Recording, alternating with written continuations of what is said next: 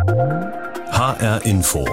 Netzwelt. Das Bundeskabinett hat in dieser Woche einen Gesetzentwurf zum Neustart der Digitalisierung der Energiewende beschlossen. Wesentlicher Punkt, der Einbau intelligenter Strommesssysteme, sogenannter Smart Meter, soll dadurch unbürokratisch und schneller möglich sein und für manche Verbraucherinnen und Verbraucher sogar Pflicht werden. Was sind eigentlich Smart Meter? Wozu brauchen wir die? Antworten gibt's jetzt in HR Info Netzwelt. Mein Name ist Udo Langenohl.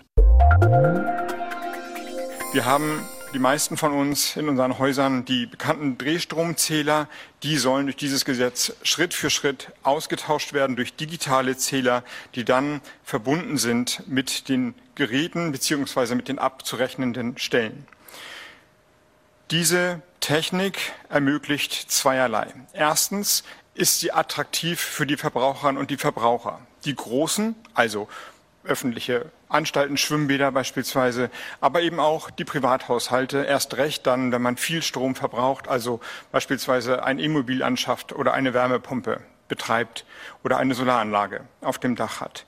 Und zweitens sorgen Sie dafür, dass das Lastmanagement im Stromnetz besser geführt werden kann, also die Daten für die Netzbetreiber verlässlicher und differenzierter zu erheben sind, sodass wir Ausbau und Management des Netzes besser kalibrieren können. An dieser Stelle könnte ich den Podcast und die Sendung eigentlich schon wieder beenden, denn das war Robert Habeck, der Bundesminister für Wirtschaft und Klimaschutz. Er hat so ein bisschen im Schnelldurchlauf erklärt, was er sich, was sich die Bundesregierung von smarten Stromzellern verspricht. Aber das genügt nicht. Ich will es genau wissen, was passiert eigentlich in so einem smarten Stromzähler? Wohin gehen die gesammelten Daten? Was wird damit angestellt? Smarte Stromzähler sind ja keine Erfindung der aktuellen Bundesregierung. Die Geräte gibt es ja schon eine gefühlte Ewigkeit. Trotzdem findet man sie in Deutschland nur ganz selten mal in einem Haushalt. In Österreich, in Holland oder in Skandinavien sieht es da schon ganz anders aus. Da gibt es fast schon Flächendeckung. Ich spreche jetzt mit Jan Mahn vom Online-Portal heise.de, der sich seit vielen Jahren mit diesem endlos hin und herziehenden Hin und Her um den Einbau digitaler Stromzelle auseinandersetzt. Und weil wir uns kennen, bleiben wir beim persönlichen Du. Jan, wenn ich in den Schaltkasten für meinen Stromanschluss zu Hause reinschaue, dann dreht sich da ganz munter so eine Scheibe im Kreis. Äh, das ist so ein alter Drehstromzähler und drunter klackern dann die Zahlen für die Kilowattstunden runter. Was macht denn ein Smart Meter an dieser Stelle anders? Ja, der alte Zähler ist ein sogenannter Ferraris-Zähler. Das sind die alten braunen oder schwarzen Kisten mit der Drehscheibe. Die haben ein rein magnetisches Messprinzip. Also die arbeiten mit Spuren. Da ist keinerlei Art von Computer mhm. drin, äh, um irgendwas zu messen. Es gibt aber auch keine Schnittstellen nach außen. Das Neue ist jetzt erst einmal eine sogenannte moderne Messeinrichtung. So heißt es im Amtsdeutsch. Das ist ein digitaler Zähler. Der hat einfach erstmal ein anderes Messprinzip. Mhm. Also er zählt den Strom auf digitale Art und Weise, nicht mehr mit so einem alten Spulengerät wie der Ferraris-Zähler. Ist aber genauso unpräzise oder präzise wie der alte Ferraris, ne? Die unterscheiden sich. Am Anfang haben Kritiker immer gesagt, der wäre viel ungenauer zu Lasten des Kunden. Mhm. Man muss wahrscheinlich sagen, die beiden sind ungenau, aber beide ungefähr gleich ungenau. Der Witz an diesen smarten Zählern ist ja unter anderem, dass dort Daten erfasst werden. Die bleiben nicht im Haus, die bleiben nicht bei mir, sondern die gehen dann weiter an den Energieversorger. Was macht er denn damit? Ja, zunächst einmal, das ist die wichtige Unterscheidung. Zunächst einmal gibt es diese elektronischen Stromzähler, die eingebaut werden und die können noch gar nichts. Die haben, mhm. sind eigentlich extrem dumm, die haben nur ein anderes Messsystem und das mhm. sind die, die erstmal eingebaut werden. Erst wenn auf diese digitalen Zähler ein sogenanntes Smart Meter Gateway aufgesetzt wird. Aha. Das ist eine Schnittstelle, mit der Daten nach draußen gefunkt werden können oder irgendwie anders übertragen werden können. Erst dann kann man von einem Smart Meter sprechen. Also das Smart Meter ist immer ein Bauteil oder ein Gerät aus zwei Komponenten. Mhm. Und was sind das für Daten, die dann beim Stromversorger landen? Ja, wenn ich wirklich so ein richtiges Smart Meter habe, was also Daten verschicken kann, dann bekomme ich den momentanen Verbrauch. Ich bekomme möglicherweise eine Einspeisung. Ich bekomme eine Aufschlüsselung auf die drei Phasen, über die der Strom in mein Haus kommt. Und ich kann weitere Messwerte verschicken, wie zum Beispiel ein Tageswert oder ein Stundenwert. Gesetzt den Fall, wir haben ja, glaube ich, 58 Millionen Anschlüsse in Deutschland. Jeder hat so ein Ding. Und alle 15 Minuten werden Daten an den äh, Stromanbieter übertragen dann kann ich mir vorstellen, ist das ein riesen Datenwust. Wie gehen die denn damit um? Ja, es gibt ja nicht nur einen Stromanbieter und der Stromanbieter ist auch hier gar nicht die, derjenige, der das Problem lösen muss. Mhm. Das ist eine Aufgabe des sogenannten Messstellenbetreibers, der ist separat. Also es gibt insgesamt drei Einheiten, die daran beteiligt sind, drei Unternehmen, die mir Strom liefern. Das eine liefert den Strom, das ist der Stromanbieter, es gibt den Netzbetreiber, der legt die Leitung und betreibt mhm. die Leitung und es gibt den Messstellenbetreiber und dieser Messstellenbetreiber müsste diese Daten verwalten. Äh, es gibt durchaus auch große Messstellenbetreiber, die das für ganz Deutschland anbieten, aber oft äh, ist es einfach zum Beispiel die lokalen Stadtwerke, die auch als Messstellenbetreiber auftreten und die hätten dann eben eine beschränkte Menge an Daten, die bei ihnen ankommen. Mhm. In diesen künftigen Energiesystemen nehmen Daten ja eine Schlüsselrolle ein. Die Zahl von Windrädern, von Solaranlagen wächst ja im Moment und das alles soll eng verzahnt werden mit Verkehr, mit Wärme, mit der Industrie, mit den privaten Haushalten. Das ist das Ziel der Politik, des Gesetzgebers. Das heißt, diese Netze sollen, die müssen intelligenter werden und das ist ohne Digitalisierung und das Teilen von Daten einfach nicht machbar. Welche Rolle spielen denn in diesem Kontext diese smarten Mieter? Aktuell ist es völlig egal, wann am Tag ich meinen Strom beziehe. Ich zahle immer das Gleiche.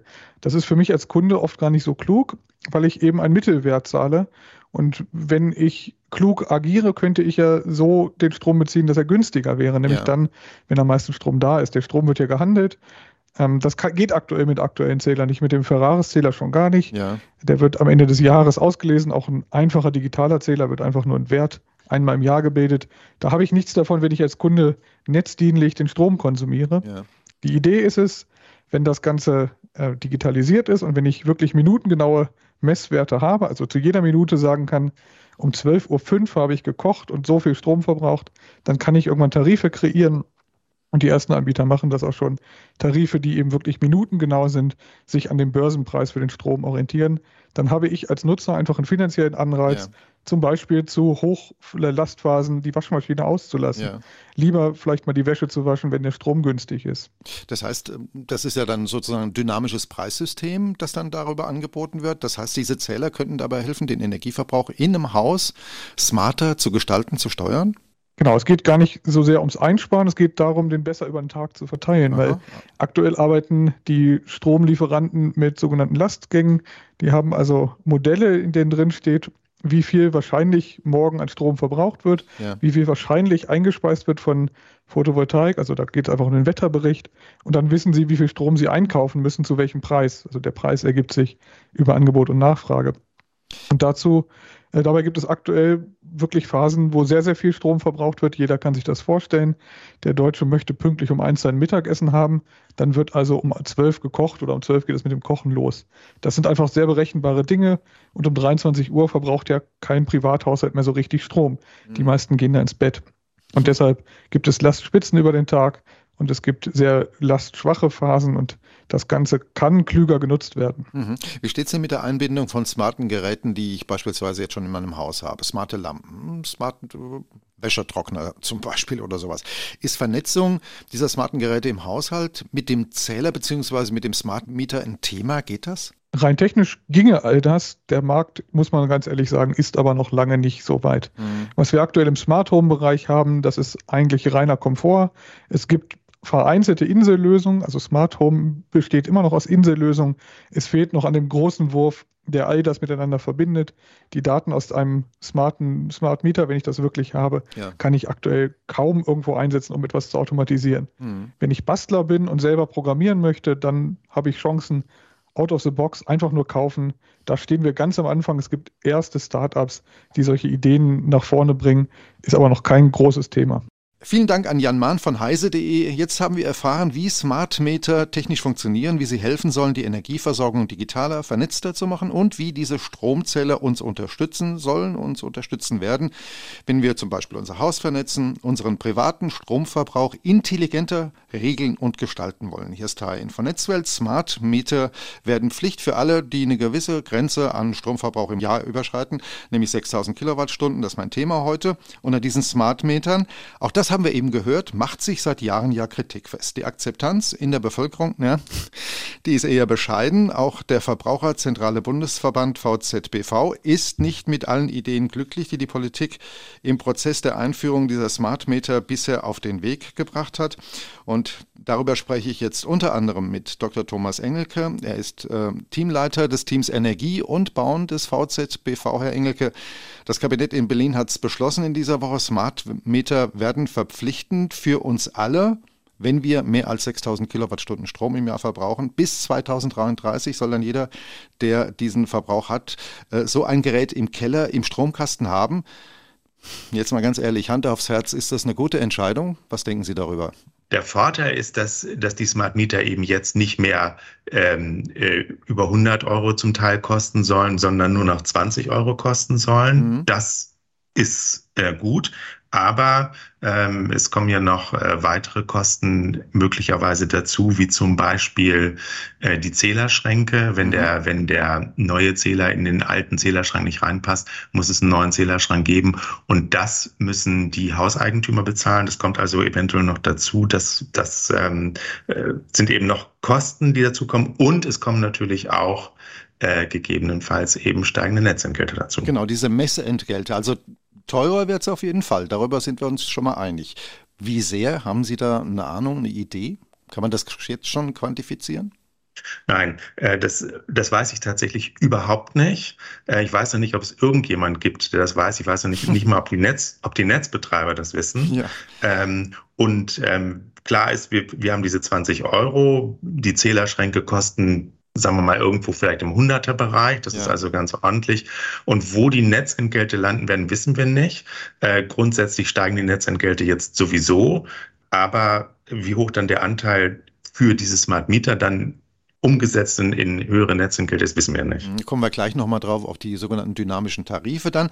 Jetzt gibt es ja schon jahrelang einen Hickhack zwischen den Herstellern dieser Messsysteme, dieser Zähler, den Stromversorgern, dem Bundesamt für Sicherheit in der Informationstechnik, also dem BSI.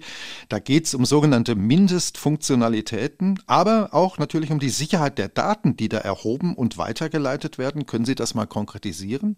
Also wir äh, haben das grundsätzlich unterstützt. Wir haben hohe Datenschutzvorkehrungen äh, unterstützt.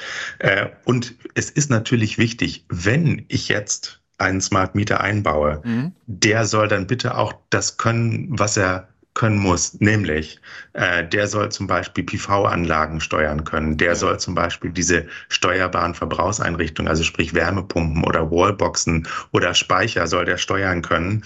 Und da waren die Zulassungen dieser Funktionalitäten durch das BSI äh, nur sehr häppchenweise. Und wenn diese Funktionalitäten nicht da sind, dann nützt mir das Smart Meter erstmal gar nichts. Das heißt aber, wenn wir auf den Datenschutz gucken, also Schutzniveau der Datenschutzgrundverordnung muss eingehalten werden, da sind wir uns, glaube ich, einig, oder? Äh, absolut. Äh, Datenschutz ist natürlich für alle Verbraucherinnen und Verbraucher ein, ein ganz hohes Gut. Ich höre das immer wieder äh, in dieser Diskussion Datenschutz, Datenschutz, Datenschutz. Was passiert mit meinen Daten? Ähm, deswegen ist für uns ganz wichtig, äh, dass es bei der Datenverarbeitung eine ganz klare Zweckbindung äh, gibt. Wofür brauche ich die? Äh, das Prinzip der Datensparsamkeit ist wichtig, also wirklich nur die Daten erheben, mhm. die ich unbedingt notwendig brauche. Äh, und die müssen dann auch nach den jeweils vorgeschriebenen Fristen unbedingt wieder gelöscht werden, also nicht dauerhaft gespeichert werden. Kommen wir nochmal zu den Tarifen. Ich habe es ja eingangs schon mal erwähnt. Es soll flächendeckend äh, dann mit diesen Smart Metern auch ein dynamisches Tarifsystem für Stromkosten eingeführt werden. Was ist denn das, dynamische Tarife beim Stromverbrauch? Also diese dynamischen äh, Stromtarife dienen dazu, die ähm, die Stromerzeugung die ja, man sagt, volatil, also die, die viel, mhm. viel dynamischer wird als bisher durch die, durch die vielen erneuerbaren Energien, die ins Netz einspeisen. Das heißt, wenn der Wind weht, wenn die Sonne scheint, gibt es viel Strom im Netz und umgedreht. Das wird ja zukünftig noch viel stärker werden. So, und wenn viel Strom da ist, dann ist es natürlich schlau, diesen Strom auch zu verbrauchen. Und das kann ich über Tarife abbilden. Und das soll mit diesen dynamischen Tarifen passieren. Das heißt, je nachdem ist der Strom teurer oder kostengünstiger. Mhm. Und das kann man mit den Smart Metern umsetzen. Das ist grundsätzlich richtig. Wir fordern solche dynamischen Stromtarife schon seit Jahren. Es gibt sie kaum bisher. Ja. Äh, deswegen ist das wichtig, dass die kommen. Und das ist natürlich auch Voraussetzung auch wieder, äh, damit Smart Meter Sinn machen. Hm. Herr Engelke, wo bleiben denn die Verbraucherinnen und Verbraucher, die sagen, nö, ich will das alles gar nicht. Ich verbrauche zwar über 6000 Kilowattstunden im Jahr, aber ich habe gar keinen Netzanschluss zu Hause, keinen Datenübergabepunkt. Ich will es nicht haben.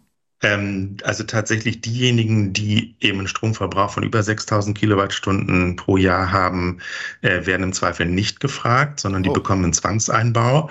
Umgedreht ist das für diejenigen, die unter 6000 oder bis zu 6000 Kilowattstunden äh, verbrauchen. Da ist der Einbau freiwillig. Und wenn ich selber dann entscheide, dass ich einen Smart Meter haben möchte, muss ich aber nochmal äh, einmalig 30 Euro für den Einbau bezahlen. Mhm. Letzte Frage, Herr Engelke. Aber kann denn das Ihrer Einschätzung nach überhaupt funktionieren, wenn wir 90 Prozent aller Verbraucherinnen und Verbraucher außen vor lassen, wenn die gar nicht in die Pflicht genommen werden? Also vom System her gedacht äh, reicht das sicherlich nicht. Und deswegen denke ich auch, dass der Druck insgesamt auch auf die äh, Haushalte, auf die privaten Haushalte zunehmen wird, eben auch für die, die nicht so viel Strom verbrauchen. Äh, wir werden mal sehen, was wir da in Zukunft noch für Regelungsansätze sehen. Und deswegen ist für uns extrem wichtig, wenn es Smart Meter gibt, auch für den Zwangseinbau, dann muss der sich rechnen. Das heißt, ich brauche nämlich diese dynamischen Stromver Stromtarife, die wirklich die Zusatzkosten mehr als kompensieren, damit ich einen Kostenvorteil habe. Dann ist es sinnvoll, dann unterstützen wir das auch. Wenn das aber nicht der Fall ist, und das war bisher praktisch häufig oder immer der Fall, häufig der Fall, ähm, dann ist das aus unserer Sicht überhaupt nicht zielführend. Äh, wir wissen aber nicht ganz genau, wie sich dieses Verhältnis entwickelt und es gibt dazu auch äh, keine vernünftigen aktuellen Zahlen und das wäre sicherlich eine ganz wichtige Aufgabe für die Bundesregierung, hier mal Studien zu vergeben, um genau dieses Verhältnis mal vorzulegen, damit wir mehr Transparenz in Bezug genau auf diese Frage bekommen. Vielen Dank an Dr. Thomas Engelke. Er leitet den Bereich Bauen und Energie beim Verbraucherzentrale Bundesverband in Berlin. Hier ist HR Infonetzwelt Smart Meter für alle. Das ist mein Thema heute. Jetzt rede ich mit einem, der ja, näher am Strom dran ist als die meisten von uns. Detlef Fischer ist Hauptgeschäftsführer und Vorstandsmitglied beim Verband der Bayerischen Energie- und Wasserwirtschaft e.V., dem VBEW in München. Herr Fischer, äh, Sie haben ja privat schon länger so einen Smart Meter, so einen smarten Stromzeller in Ihrem Haus verbaut. Sparen Sie jetzt mal ganz bayerisch gesagt, ganz narrisch einen Strom. Ja, ich, ich habe sogar schon den zweiten Smart Meter, wenn man es genau nimmt. Äh, der erste funktionierte nämlich gar nicht richtig. Oi. Trotz ähm, drei Elektroautos, ein Elektroroller, zwei Klimaanlagen und Ui. zwei elektrischen Heizplatten habe ich im vergangenen Jahr tatsächlich nur ungefähr 1700 Kilowattstunden aus dem Strom gezogen. Aha. Das liegt jetzt freilich nicht daran, ähm, dass wir einen Smart Meter haben, Aha. sondern einzig und allein daran, dass wir eine Photovoltaikanlage mit rund 20 Kilowatt haben, also schon recht üppig. Mhm. Und gesteuert wird das Ganze über ein ähm, separates ähm, Energiemanagementsystem, mhm. das hinter unserem Smart Meter liegt. Okay. Das Energiemanagementsystem sagt uns auch ganz genau, wie viel Strom meine Photovoltaikanlage gerade produziert, mhm. wie hoch mein Hausverbrauch ist. Ich habe gerade vor ein paar Minuten nochmal nachgeschaut, da lag er bei 5,4 Kilowatt. Mhm. Meine Frau scheint also ihren Tesla wieder aufzuladen. mhm. Hat sie wahrscheinlich wieder einen Porsche auf der Autobahn versägt damit. Das sei ihr gegönnt, weil der Strom dafür kommt aktuell aus der hauseigenen Batterie. Mhm. Wir haben es ja eben schon gehört von Jan Mahn von heise.de und auch von Verbraucherzentrale Bundesverband, von Herrn Dr. Engelke. Das Interesse der Kunden an diesen Smart Mietern ist freundlich formuliert, äh, ziemlich überschaubar. Woran hakt das denn Ihrer Meinung nach? Das Produkt ist halt für die allermeisten Stromkunden einfach nicht sexy genug. Mhm. Ein Smartphone will jeder haben, ein Smart Meter halt nicht. Ja. Wir, wir haben in, in, in Deutschland ohnehin die höchsten Strompreise in Europa. Mhm. Und, und dann sollen die Kunden auch noch ihren Verbrauch nach Wetterlage und Tageszeit ähm, ausrichten, weil das ist ja letztendlich die Idee, die dahinter steckt. Ja. Und das ist ein bisschen viel verlangt und entspricht auch nicht der Lebenswirklichkeit vieler Familien. Die Wäsche muss halt gewaschen werden, wenn sie ja. dreckig ist und der Hausmann Zeit hat, sie dann auch aufzuhängen. Mhm. Und das Essen muss gekocht sein, wenn die Kinder hungrig aus der Schule kommen und das Auto eben aufgeladen, wenn es am Freitag zum Kunstschnee-Skifahren in die Alpen geht. Ja. Also das ist in jedem normalen Haushalt geht es so ein bisschen wie gerade schon gesagt, an der Lebenswirklichkeit halt auch vorbei. Das heißt, wenn wir es zusammenfassen, wir haben ein Akzeptanzproblem bei diesen intelligenten Zählern, weil keiner so genau weiß, wofür das eigentlich gut sein soll. Nun sagt aber der Gesetzgeber, ohne smarte Stromzähler werden wir die Energiewende nicht schaffen, denn die Stromverteilungsnetze, die müssen digitalisiert werden und dazu zählt auch die Infrastruktur zu Hause, diese dynamische Nutzung, kommen wir gleich nochmal drauf.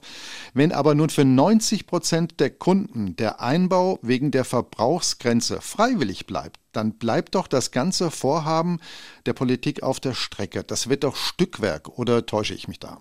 Ja, also man muss die Energiewende schon auch äh, ähm, digital begleiten und auch diese sogenannten Flexibilitäten, wie man das immer äh, ja. ein bisschen verklausuliert ausdrückt, ähm, heben. Aber dafür muss man nicht, wie schon gesagt, wie mit einem Salzstreuer Smart Meter in alle Kundenanlagen einbauen. Mhm. Das, das Netz muss intelligent sein, unser ganzes Versorgungssystem muss intelligent sein. Ja aber doch nicht jede Kundenanlage. An, an, an erster Stelle steht unabhängig auch davon, in so einem Hochtechnologieland, wie wir es in Deutschland sind, die bedarfsgerechte Versorgung unserer ja. Kunden mit Strom. Das erwarten auch die allermeisten ja. Kunden von uns. Zu meiner Ansicht nach auch ähm, zu Recht. Und, und, und die Steuerung des Stromverbrauchs und das Heben von Flexibilisierung beim ganz normalen Kunden, ja. das wird nur akzeptiert werden, wenn dies ohne Komfortverlust, mhm. das heißt quasi auch unbemerkt und vor allen Dingen auch zuverlässig ähm, ja. erfolgt. Jetzt sind wir bei diesen ähm, dynamischen Preisen. Die sind ja eine heikle Angelegenheit, wenn ich an die Volatilität denke, dieses wilde Auf und Ab der letzten Wochen und Monaten an den Strombörsen. Das kann ja für mich als Kunden ziemlich unerfreulich werden, oder? Ja, es wird immer nur die schöne Seite äh, ähm, erzählt. Ja. Ähm, natürlich ähm, kann man mit dynamischen ähm, Tarifen ähm, Strom sparen, aber das wird nicht immer der Fall sein. Mhm. Was, was macht man denn bei zwei Wochen Dunkelflaute und hohen Strompreisen wie Anfang Dezember, wenn man mit seinem Elektroauto zur Oma äh, fahren will, wenn die Wärmepumpe eben nach Wärme schreit, ja. dann wird es einfach auch mit einem dynamischen Tarif ähm, teuer werden. Und das sollte man den Kunden auch ehrlich so sagen. Mhm. Wenn ich jetzt meinen Stromversorger heute anrufe und sage, pass mal auf, ich hätte gern so ein Ding, Jetzt haben wir heute äh, Mitte Januar 2023 und bis, sagen wir mal, Anfang Februar will ich so einen Smart Home Mieter im Hause haben. Habe ich da überhaupt eine Chance, sowas zu kriegen?